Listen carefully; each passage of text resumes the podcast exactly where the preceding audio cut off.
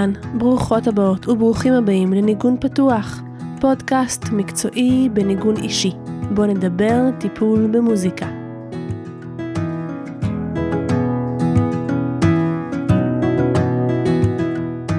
אני אפרת בבקוף ואני תרפיסטית במוזיקה. בכל פרק בפודקאסט הזה נשוחח עם מטפלת או מטפל במוזיקה מהשטח. נכיר אוכלוסיות שונות, צורות עבודה, טכניקות, דילמות טיפוליות, ונתבונן בחיבורים שונים שניתן ואפשר לעשות בטיפול במוזיקה.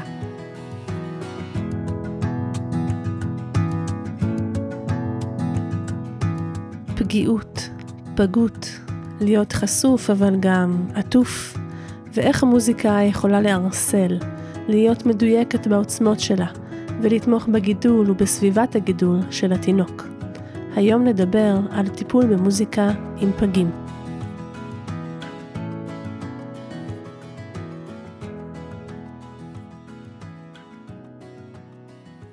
היום אני נורא שמחה לארח uh, מטפלת uh, במוזיקה, ששמה דוקטור דנה יעקובסון. דנה יעקובסון היא מטפלת במוזיקה כבר עשור, היא עובדת סוציאלית, אם, uh, ומתמחה בעבודה עם פגים והוריהם, כבר כמעט עשור. אה, וברוכה הבאה. תודה רבה, זה כיף להיות. אז אנחנו, יש לנו לא מעט על מה לדבר. הנושא של עבודה בטיפול במוזיקה עם פגים הוא דבר שיותר ויותר צובר תאוצה אה, ומקבל יותר מקום ויותר נפח והכרה בעצם בשנים האחרונות ויש לך חלק גדול בתהליך הזה. אבל עוד רגע לפני שאנחנו נדבר על זה, בואי קצת ככה תסבירי לי, למאזינות, למאזינים, מה, מי בעצם מוגדר כתינוק פג ומה בכלל הסטינג של אה, טיפול במוזיקה עם אה, פגים. אוקיי, okay, אז uh, פגים זה בעצם תינוקות שנולדו לפני שבוע 37 להיריון, הריון uh, תקין אמור uh, להימשך כ-40 שבועות. Um, אז כמעט כל תינוק שנולד לפני הזמן מגיע לפגייה, יש שבועות קצת מאוחרים יותר, 35, 36, שזה באמת תלוי במצבו של התינוק ומצב התינוקייה uh, בבית החולים. אמ, אבל פגייה היא גם אה, טיפול נמרץ לתינוקות באופן כללי, כך שגם אה, תינוקות שנולדו במועד אבל במצב רפואי מורכב ונזקקים לאיזשהו טיפול רפואי קריטי, גם הם מאושפזים בפגייה. ה setting זה בעצם חלל הפגייה. אה, בפגייה שבה אני עובדת בבית חולים מאיר וכמו רוב הפגיות בישראל מדובר בחלל פתוח לגמרי זאת אומרת שעובדים פשוט יש מספר מיטות בחדר ועובדים ליד האינקובטור או העריסה של התינוק ביחד עם התינוק ו... או עם הוריו. אוקיי, okay, ואז מי בעצם הקליינט שלך בעבודה כזאתי? התינוק, הקשר, האימא, מה, מה? אה, גם וגם. אז במודל שעל פיו אני עובדת, שנקרא First Sounds, uh, Rhythm, Breath and Lullaby, אז יש, אנחנו מחלקים את זה לשלושה מרכיבים. אז אנחנו מטפלים בתינוק, אה, בהורים שלו ובסביבה. אה, הסביבה היא כוללת גם את הסביבה הרפואית, את הצוות הרפואי, הסיעודי, האחיות, וגם את הסביבה הפיזית, את חלל הפגייה. כלומר, אנחנו מנסים לתת מענה ולווסת ולשנות את uh, סביבת הסאונד של התינוק, את כל מה שקורה מבחינה חושית שעוטף אותו.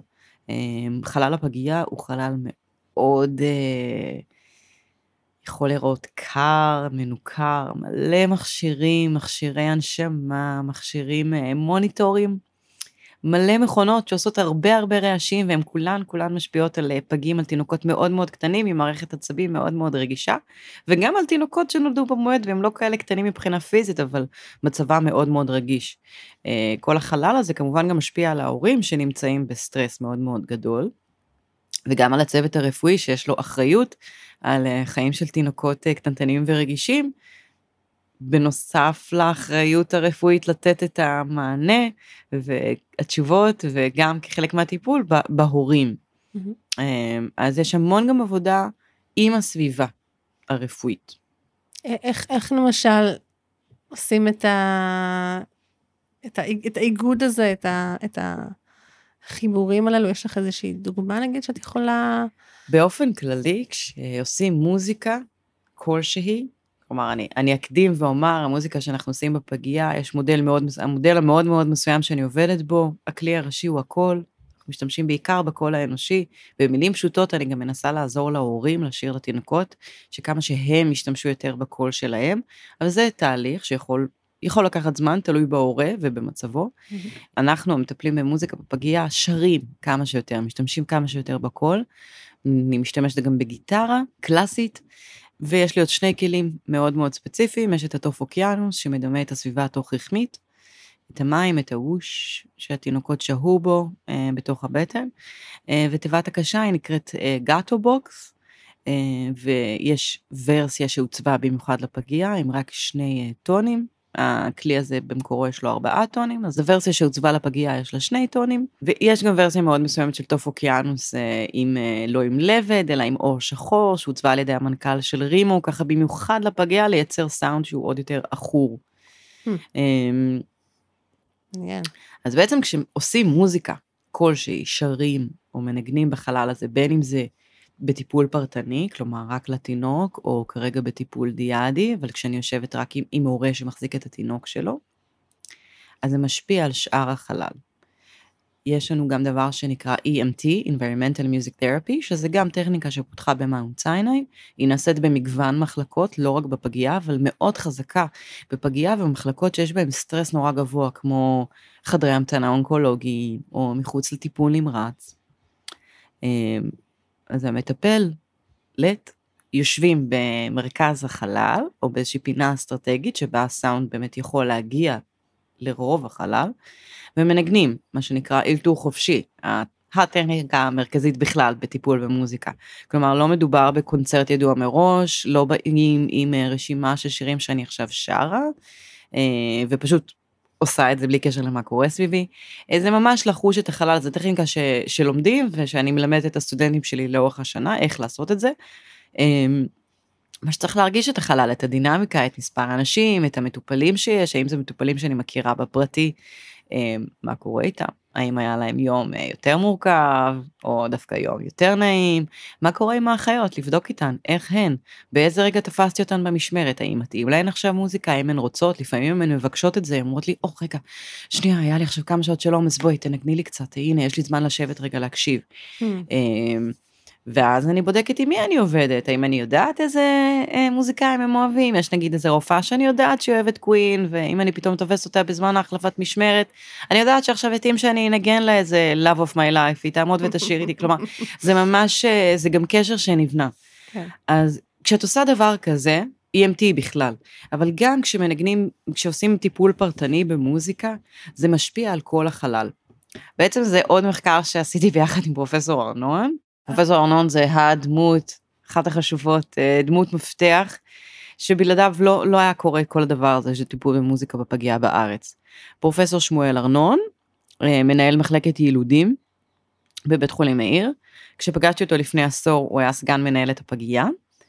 אה, הוא בעצם אחד הרופאים הבכירים בפגייה כבר הרבה שנים, והוא בעצמו חזן, ויש לו קשר אישי למוזיקה ואהבה מאוד מאוד גדולה, ואמונה בכוח של המוזיקה בעזרה. לצורך חיבורים. כן. בדיוק. כן. והוא בעצמו ביצע מספר מחקרים של שילוב של מוזיקה עם פגים. הוא הביא נבלנית שנגנה בחלל, אה, הוא בדק את ההבדל בין מוזיקה מוקלטת למוזיקה חיה, וראה שמוזיקה חיה משפיעה בצורה הרבה יותר יעילה על uh, מדדים חיוניים של נשימה, של דופק לב אצל פגים. Oh. ולבסוף הוא בדק את ההשפעה של שירה אמהית על יציבות מערכת העצבים אצל פגים, וגם את, בהפחתת חרדה אצל אמהות. והוא ראה שזה עוזר בשני המדדים האלה, כלומר גם במדד פיזיולוגי מאוד מאוד משמעותי אצל פגים, אה, יציבות מערכת העצבים היא בעצם מראה את הקשר בין המוח למערכת העצבים, זה נורא נורא תורם לכל הגדילה של תינוקות. אה, במילים פשוטות, לעזור להם להיות כמה שיותר במצב של רוגע, שבו יש להם מספיק אנרגיה להתפתח. Mm-hmm. והוא ראה גם ששירה עוזרת לאימהות להפחית חרדה. מעניין. כמה שירה עוזרת לאימהות להפחית חרדה. אולי זה מחזיר איזו חוויה של uh, שליטה, או חוויה קדומה מאוד בסיסית של אימהות, של, uh, של השיר לתינוק שלך, ביקום שבו את נזרקת ממש לזמני, חוסר שליטה מוחלטת, כלומר אין לך אה, שליטה כל כך על מה קורה כאן עכשיו עם התינוק שלך, את יכולה, את, את לא המנדט פה, בוא נגיד ככה, אחות למשל היא תהיה יותר המנדט מהאימא. או מאבא, אני יודעת, אני אומרת נכון? כן, כן, לגמרי, את מתארת פה תאמות מאוד מאוד קלאסיות בספרות של אה, טיפול במוזיקה בפגייה, בעצם מה שנקרא האתגר ההורי. הורים יש להם מספר אתגרים בפגייה מאוד מאוד מורכבים, כלומר, קודם כל, הדאגה האקזיסטנציאליסטית לתינוק, כלומר, תינוק שלהם נולד הרבה לפני הזמן, אה, מאוד מאוד משפיע על התפתחותו, זה מדאיג קודם כל אם הוא ישרוד, והשאלה השנייה זה איך הוא ישרוד, מה יהיה מצבו בעתיד, כלומר מה, עיכוב התפתחותי, מחלות לא עלינו, כלומר, איך, איך הוא יגדל, מה יהיה איתו, כלומר זו דאגה נוראית ומזעזעת, כלומר לחשוב, וואו, הילד שלי הולך להיות פגוע, וגם לראות אותו כרגע סובל, כלומר, עובר טיפול רפואי קריטי קשה. יש כאן, יש, יש, יש כאן גם את זה, גם את הלראות אותו סובל, גם הדאגה לעתיד, אבל זה גם הפרידה אולי מהתינוק הפנטסטי, הפנטזמטי, ש... שדמיינתי שאני הולכת ללדת אותו אה, אולי אה, בריא וארבע קילו, ולצאת תוך יום וחצי, יומיים מהבית חולים, ופתאום אני, וואו, נקלט למציאות אחרת לגמרי. הפגייה זה מה שנקרא טראומה פעילה, אפילו לא מספיקים בכלל אה, להתעסק בשבר של הפנטזיה, כלומר אפשר להתעסק בזה אולי שנה אחרי. Mm. ברגע האמת עוד מתעסקים בזה מפחיד, התינוק שלי נושם כרגע או לא נושם. Mm-hmm.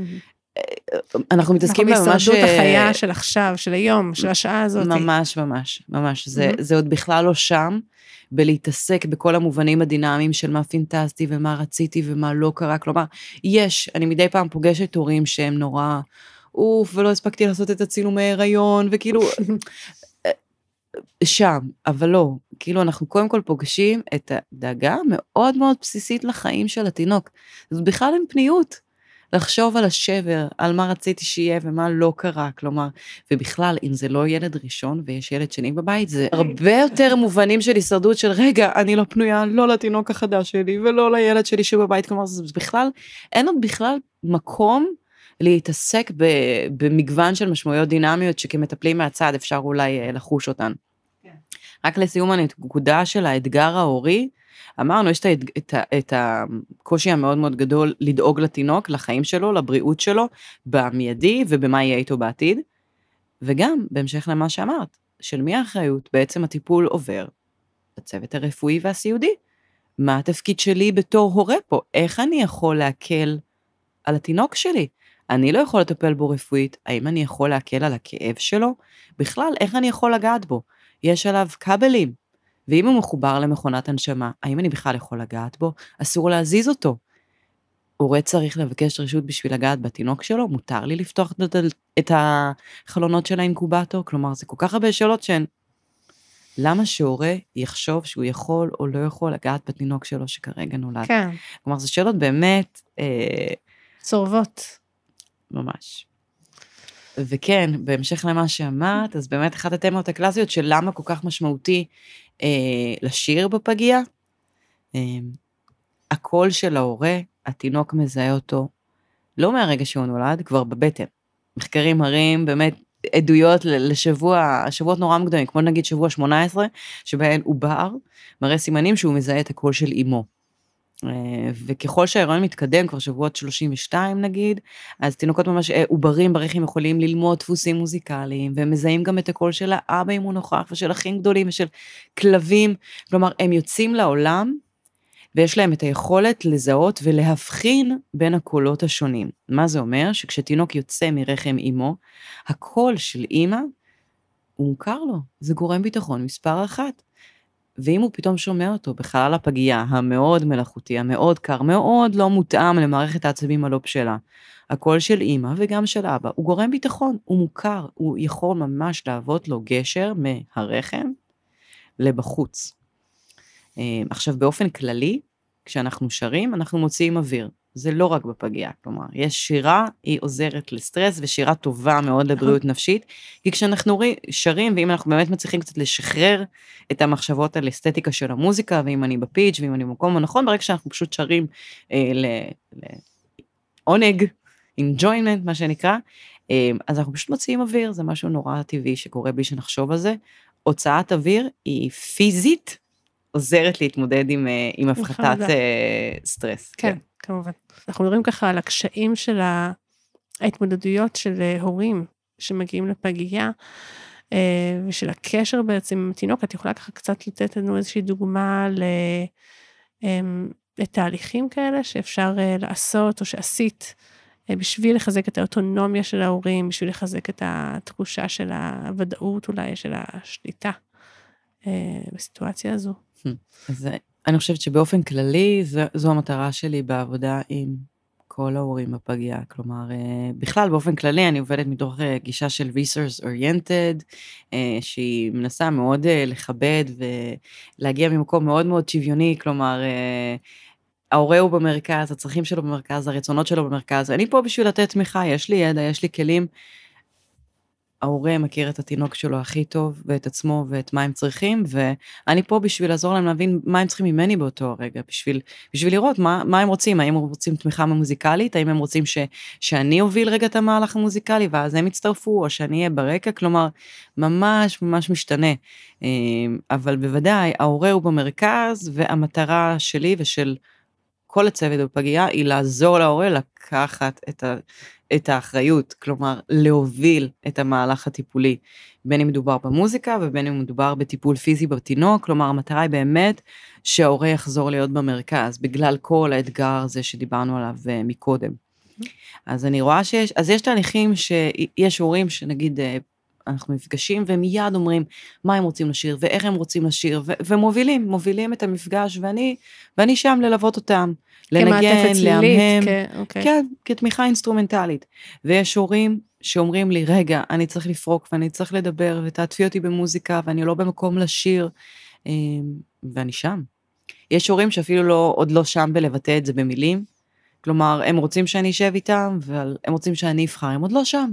פשוט לא שם, גם אם אני מציעה להם שירים ונותנת להם את השירון של, אה, יש לי כמה קלסרים של שירים שהורים בחרו בשנים עברו, אפילו Mm. אז אם לאנשים אין רעיון ואפילו לא יודעים להגיד לי כרגע, מרוב זה שהם בכלל לא פנויים, הם אפילו לא זוכרים האם יש מוזיקה שהם אוהבים ויש איזה אומן שהם אוהבים, אז אני ככה נותנת להם לראות את השירים, אולי זה יעלה להם איזשהו אה, רעיון.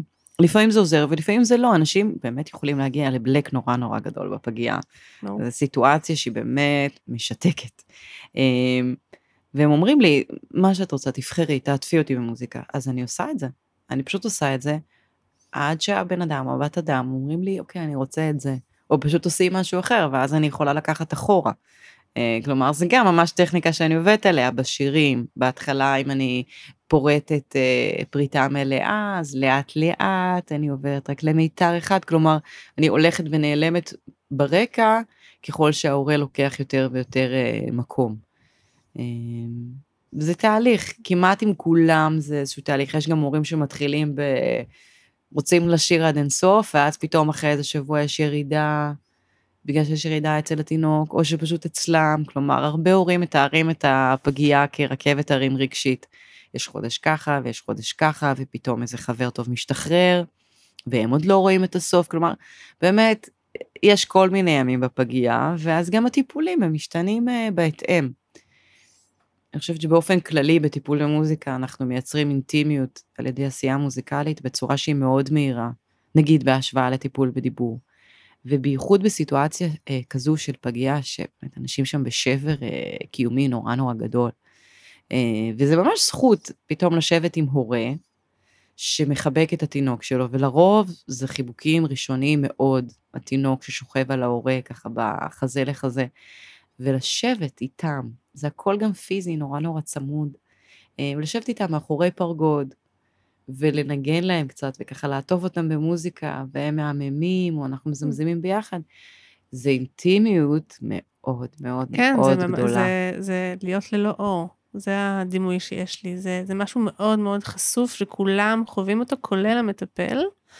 והוא לגמרי. מצטרף, ומתוך תחושת הח- החשיפה הוא עדיין, כלומר, אני חושבת שיש כאן איזשהו אתגר של ויסות מאוד מאוד גדול. שמתוך החוויה של החשיפה שאני מרגיש, ואני חווה אותה איתך, אני עדיין במקום שאני אהיה המעטפת, אה, ולאט לאט אתה תהיה כמובן המעטפת, אתה תפנים את, המע... את תחושת המעטפת, היכולת שלך להיות עוטף או עוטפת. אה, ואולי אתה יכול לומר משהו על זה, כלומר על, המקומות של הוויסות, האם יש אה, אתגרים של ויסות ודאי, ויסות זו, זו המילה בפגייה. בכלל, בתהליך של ההכשרה, זו עבודה שגם אני עברתי אותה, ועדיין ממשיכה לעבור אותה, כי זה כל פעם, הרי זו עבודה שאינה נגמרת להיות מטפל.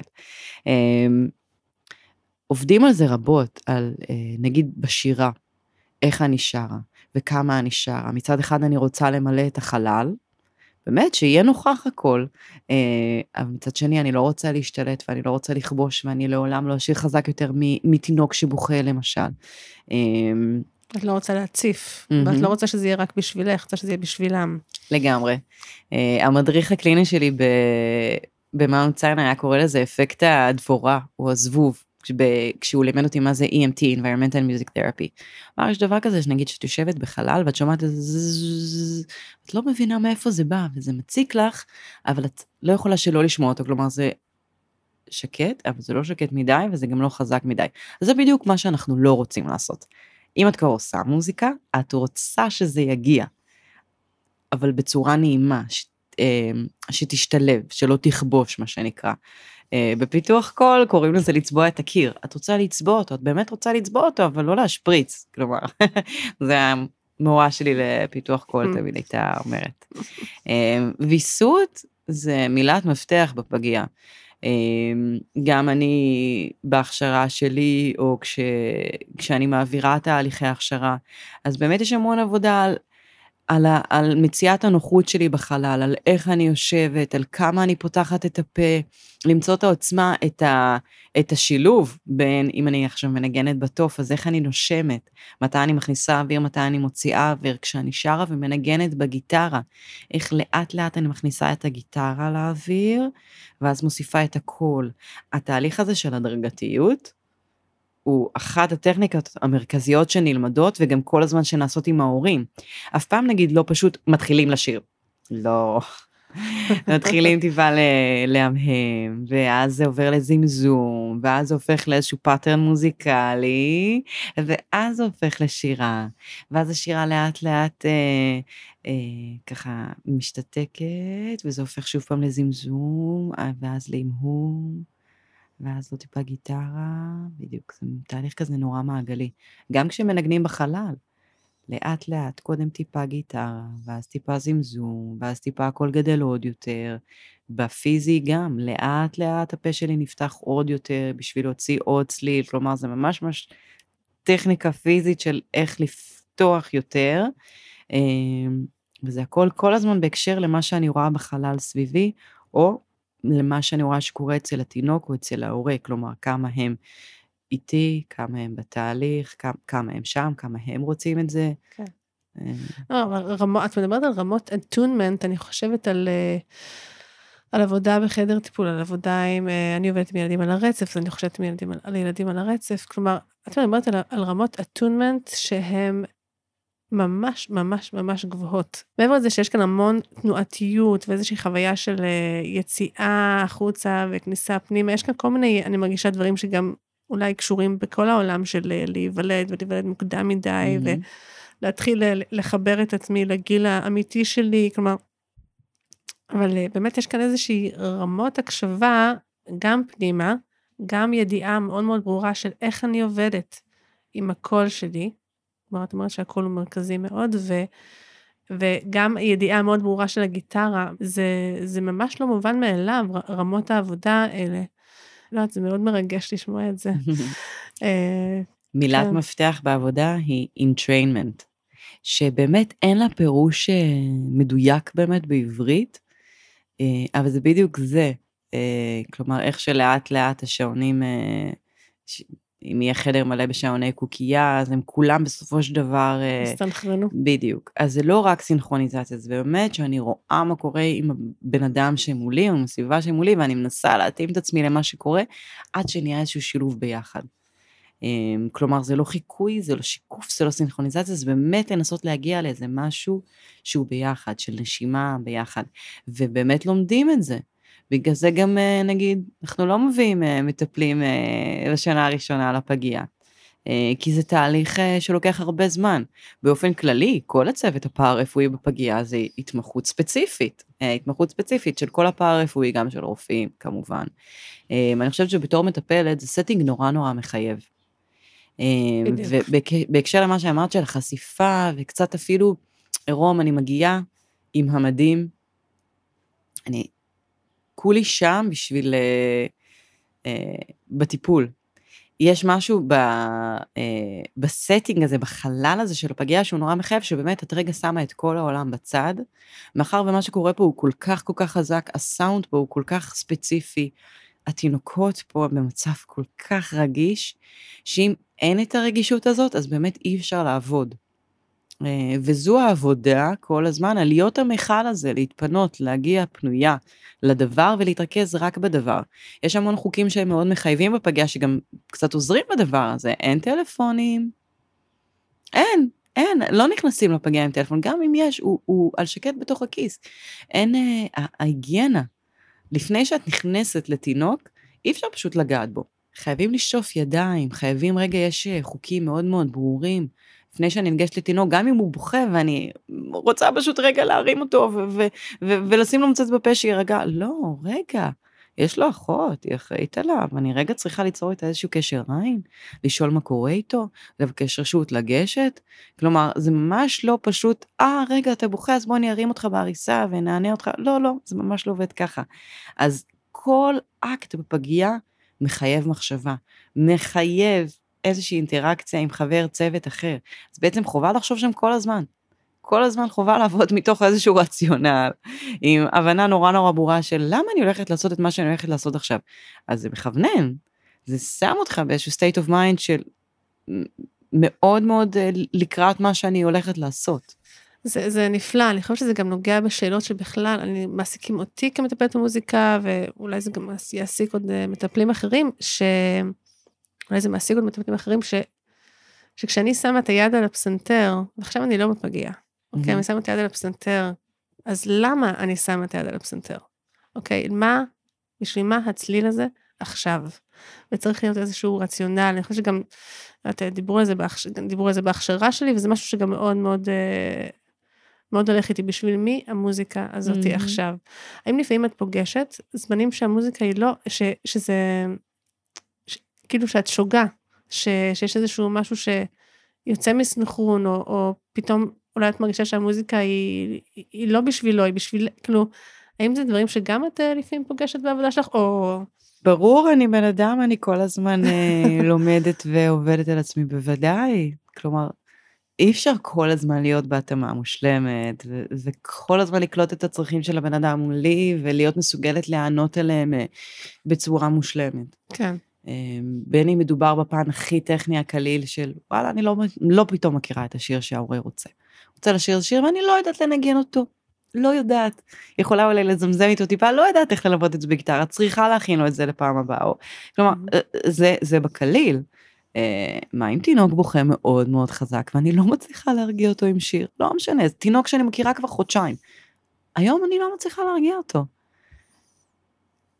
העבודה שלי כמטפלת כדנה היא לזכור שזה לא אני, אני לא המשיח, ואני לא פה עושה קסמים בעזרת אה, אה, מוזיקה, ויכול להיות שלתינוק עכשיו קורה משהו שהוא יותר חזק מהשיר ארץ שלי שהוא נורא נורא יפה, או מהשיר שהתאמתי לו, כלומר כרגע נורא נורא כואב לו, וגם אם בדרך כלל אני מצליחה לעזור לו להירגע ולחזור לוויסות בעזרת מוזיקה, היום לא. העבודה שלי היא לזכור את זה, כלומר שקורה פה משהו שהוא בוודאי הרבה יותר גדול ממני ומהמוזיקה. אני פה רק בשביל לסייע, לרוב זה עוזר, יש פעמים שלא. אמ, ב-environmental music therapy, ב-EMT יש הרבה מקום למטפל לקצת מה שנקרא self care. אה, באיזשהו סיום של יום ארוך. בכל זאת לשבת ולנגן, אני חושבת להרבה מטפלים במוזיקה, יש פה אקט תרפויטי לכשעצמו. אז בוודאי שאני יכולה, אה, ברגע שאני כבר מגיעה לאיזושהי תחושה של, אה, באמת של הסינכרוניזציה הזאת עם החלל, פתאום לעשות איזה שיר שאני אוהבת, שאני רוצה, שככה ינחם אותי אה, בסוף היום, שיתחבר לי למה שעשיתי, אז יש שם ב- בוודאי המון מקום עבורי גם אה, ככה לענג אותי. אני חושבת שגם, לא יודעת, באופן כללי למה אני מטפלת במוזיקה זה כי אני אוהבת את מה שאני עושה, אני אוהבת לעשות מוזיקה, אז אני גם כשאני מגיעה לאיזשהו רגע של התאמה נורא נורא גדול עם הורים, אני נהנית שם. נכון. אני אוהבת שאני מרגישה את עצמי עם הטוב. אה, ככה הרבה פעמים אני מלמדת את העניין של ה... אה, איך, איך, אה, איך לעשות הרפייה עם תוף אוקיינוס. כשאני מרגישה בגוף שלי שפתאום אני בפלואו, שרגע כבר יצאתי מהמקו המחשבה שאני פשוט מרגישה את הפלואו עם הנענוע של ה... עם הרחש של החרוזים בתוך התוף והנשימה שלי, אז אני מרגישה, אוקיי, אנחנו שם.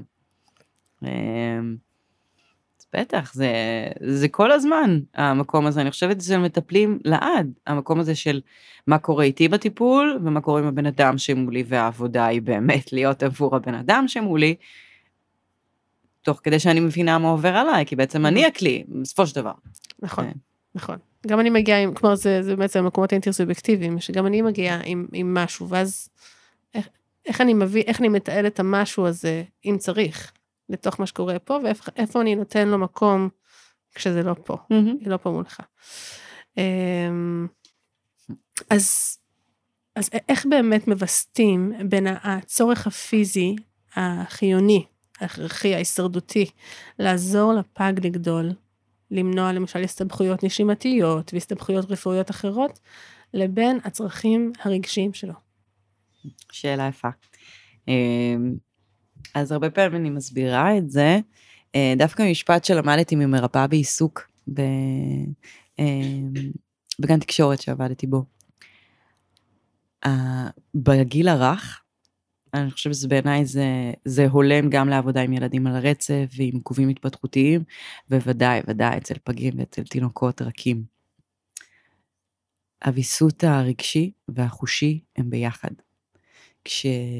כשלפג או לתינוק או לילד קטן. יש כאב פיזי מאוד מאוד גדול, אה, זה משפיע על מצבו הרגשי, ולהפך, כשיש איזשהו סטרס מאוד מאוד גדול רגשי, מהפרידה מההורים, אה, מהלבד, מזה שאני עייף ולא מצליח להירדם, זה משפיע על הפיזי. בפגייה אנחנו מאוד רואים את זה כל הזמן, בפגייה עוקבים כל הזמן על מדדים נורא נורא בסיסיים של אה, פגים, של הדופק לב, של הקצב נשימה שלהם ושל רמת החמצן בדם. וזה ביחד. תינוק עייף נגיד. אנחנו רואים את המדדים שלו עולים וקופצים. תינוק שקשה לו לנשום. אנחנו רואים את זה גם בגוף שלו, אנחנו שומעים את זה בבכי שלו, שבכי הוא אקט. זה נגיד, זה הסימבול הכי גדול של ויסות רגשי וחושי ביחד. תינוק בוכה, גם כשמה שמפריע לו מבחינה, מה שנקרא, דינמית, מ- מרצון להגיד משהו לנו לסביבה שקשה לו, שמפריע לו, וגם הוא בוכה מכאב פיזי, מאיזושהי אי נוחות פיזית. ושם את תיגשי, אני ככה מנסה להבין, את תיגשי מהמקום שרואה את, מהמקום ה, שרואה את המדדים, ופונה נגיד למוניטור, ומנסה לווסת ממש אה, עם זה, נגיד המוזיקה מווסתת עם זה, או שלא. את אומרת, אני, אני, אני מסתכלת על זה כ, כמדד, אבל זה לא, לא, לזה אני, לא לזה אני פונה, אני פונה למשהו הרבה יותר אה, הוליסטי. זה... עובדים ביחד עם המוניטור בהחלט, כי המוניטור הוא ממש אומר לנו מה קורה לתינוק. אבל קודם כל, ההנחיה הראשונית, גם כשמלמדים טיפול התפתחותי תומך פגים, להסתכל על התינוק. Okay. אוקיי. מוניטור אה, הוא נורא רגיש, כלומר תינוק יכול לזוז ויקפוץ לו הדופק לב, אה, במיוחד אם מדובר בפג קטן. אז למדים לא להתרגש מטווחים מסוימים. Mm-hmm. אה, אבל זה בוודאי אומר לי משהו, כלומר, אם אני יודעת שיש תינוק שעכשיו קשה לו לנשום, אני בוודאי רוצה לראות שהסיטואציה עולה, כלומר שרמת חמצן בדם עולה. אם אני רואה שהקצב נשימה נורא נורא מהיר, אני מכוונת ללהוריד, אז אני מסתכלת קודם כל על הגוף של התינוק ועל הבטח הזה ועל קצב העלייה והירידה ועל תנועות גוף, אבל אחר כך גם המוניטור נותן לי אינדיקציה אם הדבר עבד או לא, אם נוצר פה איזשהו, אם נוצר פה איזשהו דפוס יציב, בוודאי אנחנו חותרים ליציבות במדדים כל הזמן ייפגעים והמוניטור עוזר. לא סתם, הם מנוטרים 24/7, כי זה דבר נורא נורא חשוב. אמ, אז קודם כל אני מסתכלת על התינוק, על הגוף שלו, על המבע שלו, על התנועתיות שלו, ובוודאי על המוניטור. אמ, מוניטור מאוד מאוד חשוב בפגייה, וזה גם אחת הלמידות, זה, זה הנה עוד דבר שמורכב בטיפול במוזיקה בפגייה, גם צריך להחזיק ב mind לא רק את התינוק ואת הוריו ואת החלל שמסביבי, גם מוניטורים. אני גם מסתכלת פעם בפעם על המוניטור. לראות אם מה שאני רואה בפיזי אצל התינוק, באמת גם משתקף במדדים. זה מה שעושים במחקרים וטיפול במוזיקה. כן. לקהילה הרפואית לא עוזר להגיד, התינוק ממש נרגע, הוא ישן עמוק, כלומר שינה עמוקה זה מדד טוב, אבל הם גם רוצים תכלס, מספרים, נתונים, וזה הם מקבלים ממוניטור. וזה ככה לוקח אותי לשאלה שמאוד מעניינת אותי. אמ, אם את מרגישה שיש דקויות של אישיות שאפשר להרגיש בהם בעבודה עם, עם הפגים, כלומר, האם את פוגשת את הפג, אה, ברור שאת רואה אותו בהקשר נגיד של ההורים שלו וכולי, אבל אם גם את מרגישה ש, שיש כאן מישהו, ממש מישהו עם סלף, עם היווצרות של סלף. שאלה אה, מדהימה. למה זה מדהים? כי זו אחת המשנות, בעצם פג הוא יצור נורא נורא קטן. גם המילה הזאת פג, פג זה תינוק, פשוט תינוק שנולד לפני הזמן. אה, ואנחנו יכולים לראות בעצם יצורון קטן, נראה כמו עובר מחוץ לרחם, בגודל של שקית סוכר. וארבע ידיים רפואיות מטפלות בו, אין מילה, שקט, דממה. כלומר, אף אחד לא מתייחס בעצם לתינוקי המאוד מאוד מאוד קטן ורגיש שיש שם. ואז uh, התפקיד שלנו כמטפלים במוזיקה היא לבוא בדבר האנושי הזה ולדבר אליו תוך כדי זה. זוכרת שבהתחלה הסתכלו עליי בצורה קצת מוזרה. כלומר אני פתאום מדברת לתינוקות ועושה להם קולות של uh, יניקה כלומר. אבל זה בדיוק מה שאנחנו אומרים. הרי הם מלמדים uh, אימהות לדבר לתינוקות שלהם כבר בבטן ולהשמיע מוזיקה. למה? מתוך איזושהי הנחה נורא בסיסית שמתפתח להם תינוק בתוך הבטן, נכון? שצריך לדבר אליו, שצריך לתקשר איתו, כי כשהוא יצא לעולם הוא יזהה את אימא. אז הנה הוא יצא לעולם. הוא פשוט לא נראה כמו תינוק כרגע, הוא יותר נראה כמו עובר, כי הוא נורא נורא רזה. והוא בתכלס באמת עובר מחוץ לרחם, הוא עוד לא התבשל. אני מאמינה שצריך לתקשר עם התינוקות הקטנים האלה מהרגע הראשון. ואני רואה שברגע שהם מתקשרים איתם, ונותנים להם את הקרדיט שהם מבינים כי הם פה בעולם, והם זקוקים לתקשורת הזאת. וככל שהם לא יקבלו את התקשורת הזאת, אנחנו נראה בעיות בתקשורת אחר כך. כלומר, זה כבר די uh, מוכח. Hmm. Um, אז בוודאי, כלומר, אני רואה את זה, ואני רואה פגים מאוד מאוד קטנטנים, גיבורי על, גיבורי על, אני מדברת עליהם ואני שרה עליהם, ואפשר לראות תגובה, באמת, ראיתי תינוקות אה, שנולדו בשבועות נורא נורא מוקדמים, סוף חודש אה, שישי להיריון, כן, דברים וואו. כאלה, כן. מספר, מספר אה, תינוקות כאלה כבר פגשתי אה, אה, בפגייה. אה, לדבר אליהם, לשיר אליהם, את רואה תגובות מדהימות, את רואה הירגעות, או את רואה פתיחת עיניים מאוד גדולה. אה, ויש כאלה שאוהבים ויש כאלה שלא, כלומר, אבל קשה גם להגיד אוהבים או לא אוהבים, יש כאלה שככל שהם יותר קטנים אז הוויסות החושי שלהם הוא עוד הרבה יותר מורכב והכל כל כך הרבה יותר יכול להפריע ולהיות קשה שצריך מאוד מאוד בעדינות להתחיל לתת את הגירוי המוזיקלי. אבל רואים, רואים הבדלים בהעדפות וטמפרמנט, יש כאלה שאת רואה אותם חזקים מהרגע הראשון, וככה מתמודדים בגבורה ומנסים להוציא לעצמם את הזונדה, כאילו את האוכל, אה, ויש כאלה שישנים רוגע, איזה רגל למעלה, יד בפה, כלומר, אפשר לראות uh, טמפרמנט ואופי של uh, תינוק מ, uh, משלב מאוד מאוד ראשוני, וככל שניתן להם קרדיט, uh, אנחנו נראה עוד ועוד דברים. כן, זה מדהים, כי אני באמת חושבת איתך, אם כשהתינוק הוא בבטן, אז את אומרת, אימהות באמת מייחסות הרבה פעמים כל מיני משמעויות לצורה שבה התינוק זז בבטן שלהם, כאילו, אוי, היום הוא יואו, מה זה, זה, כל מיני דברים כאלה, כן, הוא ממש אוהב אה, לעשות ככה וככה. יש כאן כל מיני אה, ייחוסים, ואת אומרת משהו מאוד אה, חשוב, הוא יצא, אבל הוא עדיין צריך את הייחוסים, הוא עדיין צריך את השיח הזה, ואת הדיבור, ואת התגובה, הוא צריך בעצם שנחזיר לו את עצמו ואותנו ואת הקשר. Mm-hmm. וזה ככה, זה מאוד מאוד חזק. לא רק זה, סליחה, אני חושבת שאם הוא לא יקבל את זה, אז ייווצר פה אה, חסך, מה שנקרא חור שחור מאוד מאוד גדול. תארי לך שבן אדם, זה בסך הכל בן אדם או בת אדם מאוד מאוד קטנים, ישכבו באינקובטור במשך שלושה ארבעה חודשים ולא יקבלו יחס אנושי נורא בסיסי. לא ידברו איתם, לא ישאירו אותם, לא ילטפו אותם, אמא ואבא, או גם האנשים שמטפלים בהם לא יגידו להם, מתוקי, אני עכשיו מחליפה לך חיתול, או כאילו להתייחס אליהם כבני אדם, נגיד אנחנו מנסים הרי ללמד אמהות, לדבר לתינוק שלהם מ-day one, נכון? מהמם. כי ככה נוצרת תקשורת, לפחות זה מה שאני עושה כמטפלת שעובדת עם כן. הורים, כלומר, וזה מה שאני עושה כאימא, כן?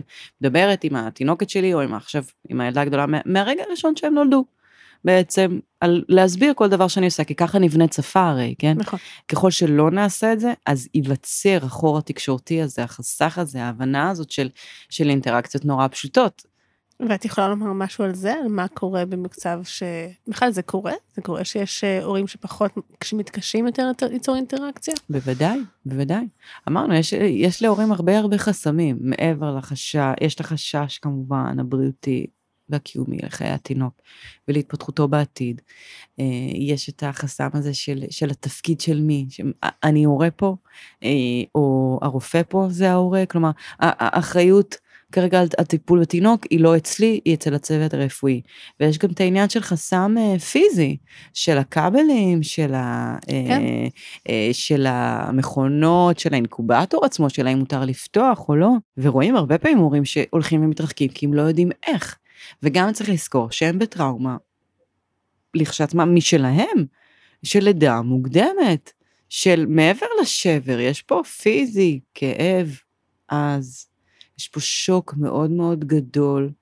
אמ, יש מגוון סיבות ללמה קורית לידה מוקדמת, כן? אמ, אבל בין, היא, קר- בין אם היא קרתה באופן צפוי, ובין אם לא צפוי, לרוב זה איזשהו טראומה לגוף, לפחות בימים הראשונים אחר כך. ואז יש איזו הסתגלות נורא נורא קשה, התינוק בבית חולים, ואני בבית, כלומר, ההורים עוברים באמת, טלטלות, מסכת עינויים מנטליים. אה, יש הרבה הורים. שהם ספיצ'לס בסיטואציה הזאת, שנורא לא יודעים איך לתפקד בדבר הזה עם עצמם, עם הסביבה, עם הצוות הרפואי, כל כך הרבה מונחים וכל כך הרבה דברים והחלטות שצריכות לקחת, הם לא יודעים איך לתקשר עם התינוק שלהם. אם זה תינוק ראשון, אז בכלל. כאילו לפעמים אנחנו רואים, אבל זה גם, זה, זה גם יכול לקרות עם תינוק שני ושלישי, לאור השוק מהמצב, מהמם. או לאור מצבו של תינוק, כלומר לא כל כך יודעים איך לתקשר איתו. אה, זה אחד מהדברים שאנחנו מנסים לעזור להם, כן. למצוא, שוב פעם מחדש, את ההבנה ההורה שלנו. הפנימי, כן, כן. בדיוק, לגמרי. אמ, דיברנו על זה קצת מקודם, אבל אולי תגידי עוד קצת על מה, מה האתגרים שאת מרגישה שיכולים להיות לך כמטפלת אה, במוזיקה בפגייה, מחלקת הפגים. אמ, אז קודם כל, אה, באמת התחלנו לדבר על זה שכל דבר, אה, כל אקט צריך להיות מאוד רלוונטי ועם רציונל ועם טכניקה ומבוסס מחושב, ידע. כן. אה, פגייה זה טיפול נמרץ זה בתינוקות, גם הרופאים שעובדים בפגייה, הרבה רופאות, פגייה ומאיר, עוברות הכשרה מטורפת. כל אקט רפואי שנעשה בפגייה או סיעוד- סיעודי נעשה עם רציונל, כלומר, אני ממש נספחת, כלומר טיפול במוזיק בפגייה הוא, הוא מבורך ומאוד רוצים אותו ונהנים ממנו, אבל הוא לא קודם לשום דבר, קודם כל לטיפול הרפואי והסיעודי, כלומר זה הדבר החשוב ביותר. Mhm. אני נכנסת לחלל הזה, אני תוסף. כלומר, אני חייבת להשתלב. לא רק להשתלב, לא להפריע. לתת, לעשות משהו בעל משמעות, לא סתם בשביל לבוא עכשיו ולעשות מוזיקה בחלל, לא. זה צריך להיעשות, כדאי שזה יצליח. כן. יש לזה המון לחץ כל פעם. אה, כלומר, אני צריכה מה שנקרא to show up. אה, ואם בכלל, נגיד אני מלווה בדיקות עיניים, שזו סיטואציה שהיא מורכבת לכולם. לרופא שמבצע את בדיקות העיניים, כי הוא בעצם צריך להתמודד עם תינוק שבסטרס נורא גדול, שאסור, אסור לו לזוז, והוא צריך אשכרה לבדוק לו ממש את התוך של העין, והוא מסנוור אותו, וזה כאב, ויש אחות והורה ועוד אה, פארה רפואי שמחזיקים את התינוק שהוא לא יזוז, ואני שם מנסה גם אה, לשיר ולעזור לתינוק להירגע, ולצוות שמחזיק אותו לא להיות בסטרס, ולרופאה או לרופא שאיתי, כלומר, אה, עכשיו לרוב אנחנו צריכים למצוא איזושהי סינכרוניזציה משותפת כזה, ולשיר ביחד ולעזור לתינוק להירגע, אבל יש פעמים שלא. יש תינוק בכי צרחות, כי באמת יש הרבה כאב והרבה אי נחת. אה, ואני צריכה לא להפריע בדבר הזה. בפיזי, באיפה שאני עומדת, ובוודאי שהמוזיקה שלי לא תפריע עכשיו לרופא לעשות את עבודתו, או כן. לאחות לעשות את עבודתה, אז אני חושבת שזה לחץ, זה, זה, זה אתגר בראש ובראשונה. אחר כך יש גם את העניין של באמת, אה, מתייחסים לפגייה קצת כאל יחידה מובחרת, מה שנקרא. כי זה ההוא-הא של אה, טיפול בתינוקות, אין מה לעשות, זה בהחלט, אה, בכלל, כל הפארה רפואי שעובדים בפגייה, עוברים את ההתמחות המאוד ייחודית לעבודה עם פגים, אז, אמ, אז ככה צריך מאוד, אה, כל הזמן חובת ההוכחה אליי, כל הזמן. זה עבודה בצוות רב מקצועי, כל הזמן. כל הזמן אני צריכה להסביר ולהשתלב ו, ולהיות חלק, שזה גם כן לא, לא מובן מאליו. אני שומעת אותך ואני, כן, עבודה עם אחיות זה גם, ואני גם שומעת, אני שומעת, ככה עולה לי שוב ושוב תוך כדי השיחה שלנו המילה ענווה, שהיא מאוד מאוד, אה, שמאוד מאוד צריך את התכונה הזאתי. ענווה לא ממקום של אה, שפלות, אלא ממקום של ידיעת, ידיעת מי אני ומה אני יכולה להביא, ולצד כל אלה ענווה והקשבה מאוד גדולה לאיך אני פה חלק ממשהו, ולא בפרונט. וזה באמת פוזיציה שהיא אחרת, mm-hmm. היא אחרת מפוזיציות במקומות אחרים נגיד של uh, uh, טיפול במוזיקה, שאני חושבת שיש לנו גם מה לקחת אותה אולי לשם ולחשוב אותה uh, שם. Uh, אולי את רוצה ככה לומר לנו, לשתף אותנו, מה, אותי, מה, מה החיבור שלך לעולם הזה, איך mm-hmm. בכלל הגעת לעבודה עם טיפול במוזיקה ופגים? לא במקרה, אבל כאילו, אני חושבת שמאז ומעולם מאוד אהבתי תינוקות. אני זוכרת את עצמי בתור ילדה, תמיד רציתי uh, להחזיק תינוק ולשיר לו. Uh, אז עבודה עם תינוקות באופן כללי אני מאוד אוהבת, עבדתי בגנים, עבדתי כסייעת בפעוטון, באמת, אוהבת תינוקות. Uh, גם לא סתם הגעתי להיות מטפלת, אוהבת להדריך, אוהבת לעבוד עם אנשים, עבודה סוציאלית וזה, uh, ומוזיקה בכלל באופן כללי. אה, מהבית, מהמשפחה, משפחה רוסייה, סבתא לימדה אותי פסנתר, למדתי פיתוח קול, עזרתי ללמד פיתוח קול הרבה שנים, ואז ככה הבנתי שאני רוצה לשלב את הדבר הזה. אמ, אז עשיתי את התואר בטיפול ומוזיקה, כשהייתי עובדת סוציאלית, והבנתי שאני רוצה, רוצה לטפל, אבל זה חייב להיות משהו אה, שגם לנפש שלי. הרגשתי בגיל מאוד צעיר, מאוד שחוקה מהעבודה. אה, וחשבתי שקצת המצאתי את המונח טיפול במוזיקה, ואז חיפוש בגוגל אה, הבהיר לי שלא המצאתי, שיש יום פתוח בחיפה, והלכתי ו... ומשם אני, ומאז אני שם. בוגרת המחזור הראשון אה, כן. של אוניברסיטת חיפה. לגמרי זכיתי. כן, כן. אה, וכל התואר, פרופסור כוכבית אלפנט הייתה אומרת לנו, אם תהיו בניו יורק, תלכו לבקר במאונט סיני בבית ישראל, יש להם תוכנית מדהימה של טיפול במוזיקה. אמ, אני בין שנה א' לשנה ב' עשיתי טיול בארצות הברית, תם לבקר משפחה. ואז הבנתי שהחלום ילדות שלי כילדה תל אביבית אה, מקורית, אה, הוא לא חתונה, אלא אה, ללכת עם חליפת עקבים אה, בסאבווי. והבנתי שהחלום ילדות הזה לא עבר, ושאני רוצה לעבור לגור בניו יורק. אה, ובעצם בסיום שנה ב', צריך לעשות את השנת סטאז' של הטיפול במוזיקה, של התואר השני. והבנתי שזו ההזדמנות שלי לעבור אה, לגור בעצם בארצות הברית, כי אם אני אתחיל פה עבודה של אה, גדולים בטיפול במוזיקה, אני לא, לא אעזוב בקרוב. Mm-hmm. אה, וחיפשתי התמחויות, ואז בעצם ראיתי שיש בבית ישראל, והגשתי מועמדות. לקח קצת זמן לאודישן ולוויזה ולהתקבל, אבל זה קרה. ואז עברתי לשם, ובכלל אה, שמו אותי אה, להם מחקר במחלקה אונקולוגית עם אנשים שעוברים כימותרפיה ובפנימית פליאטיבית. אה, מאוד מעניין, מאוד אהבתי את זה. ולאורך השנה דוקטור לואי, ג'וין לואי, אמרה לי, דנה, תעשי את ההכשרה של הפגייה, תעשי את ההכשרה של הפגייה. ואני חשבתי, מה, פגים, אני אוהבת מבוגרים וילדים, לדבר איתם, קוגניציה, ורבלי וזה. הלכתי, ראיתי את העבודה, ונדהמתי. כאילו, פשוט נדהמתי מהעבודה עצמה. אז קצת צפיתי במטופלת שהייתה במחלקה, ולאט לאט פשוט עברתי את ההכשרה שם, והחלטתי להשקיע פשוט עוד יום בשבוע ולעבור את ההכשרה. ומהר מאוד התחלתי גם uh, ללמד אני בקורסים שהם עשו שם. Uh, וכשחזרתי לארץ, פשוט uh, ביחד עם, עם פרופסור כוכבית אלוונט, פנינו לפרופסור שמואל ארנון. שלחנו לו מייל. של ראינו את המחקר שלך על שירת אימהות, ו- ובוא נעשה את זה רק עם טיפול במוזיקה. והבן אדם עסוק כזה תוך 20 דקות הרים אלינו טלפון וקבע פגישה, ו- ומאז אנחנו צועדים ביחד. אני מרגישה מלאת השראה אחרי השיחה הזאת, כי כל כך מעניין, כל כך מעניין, ואני גם חושבת לעצמי שיש כאן בטח המון, אה, המון המון מחקר והמון גם מה לקרוא ולהוסיף. ידע, ו... וחשוב לי גם לומר שיש כאן, אה, יש הכשרה גם שהיא מסודרת, שבעצם אפשר לעשות וכדאי לעשות, כי כמו שבטח שמעתם ושמעתם, יש כאן עבודה מאוד מיוחדת ומאוד אה, אה, רגישה, אה, שדורשת את המיומנויות הנכונות והמדויקות. אה, אז קודם כל תודה רבה רבה דנה שבאת לדבר איתי. אה, ואני רוצה, אנחנו כזה ממש לקראת, הלקראת של הסיום, ואני רוצה לשאול אותך כמה שאלות אה, קצרות שאני מבקשת שתעני ככה בלי לחשוב יותר מדי.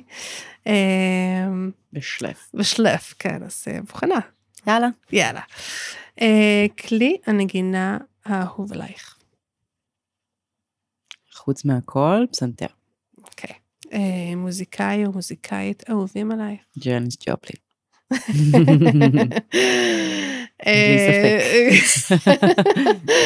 כן, לגמרי, אני מתקשר לגמרי לארצות הברית. אמ, ספר מתחום הטיפול או בכלל שקראת לאחרונה?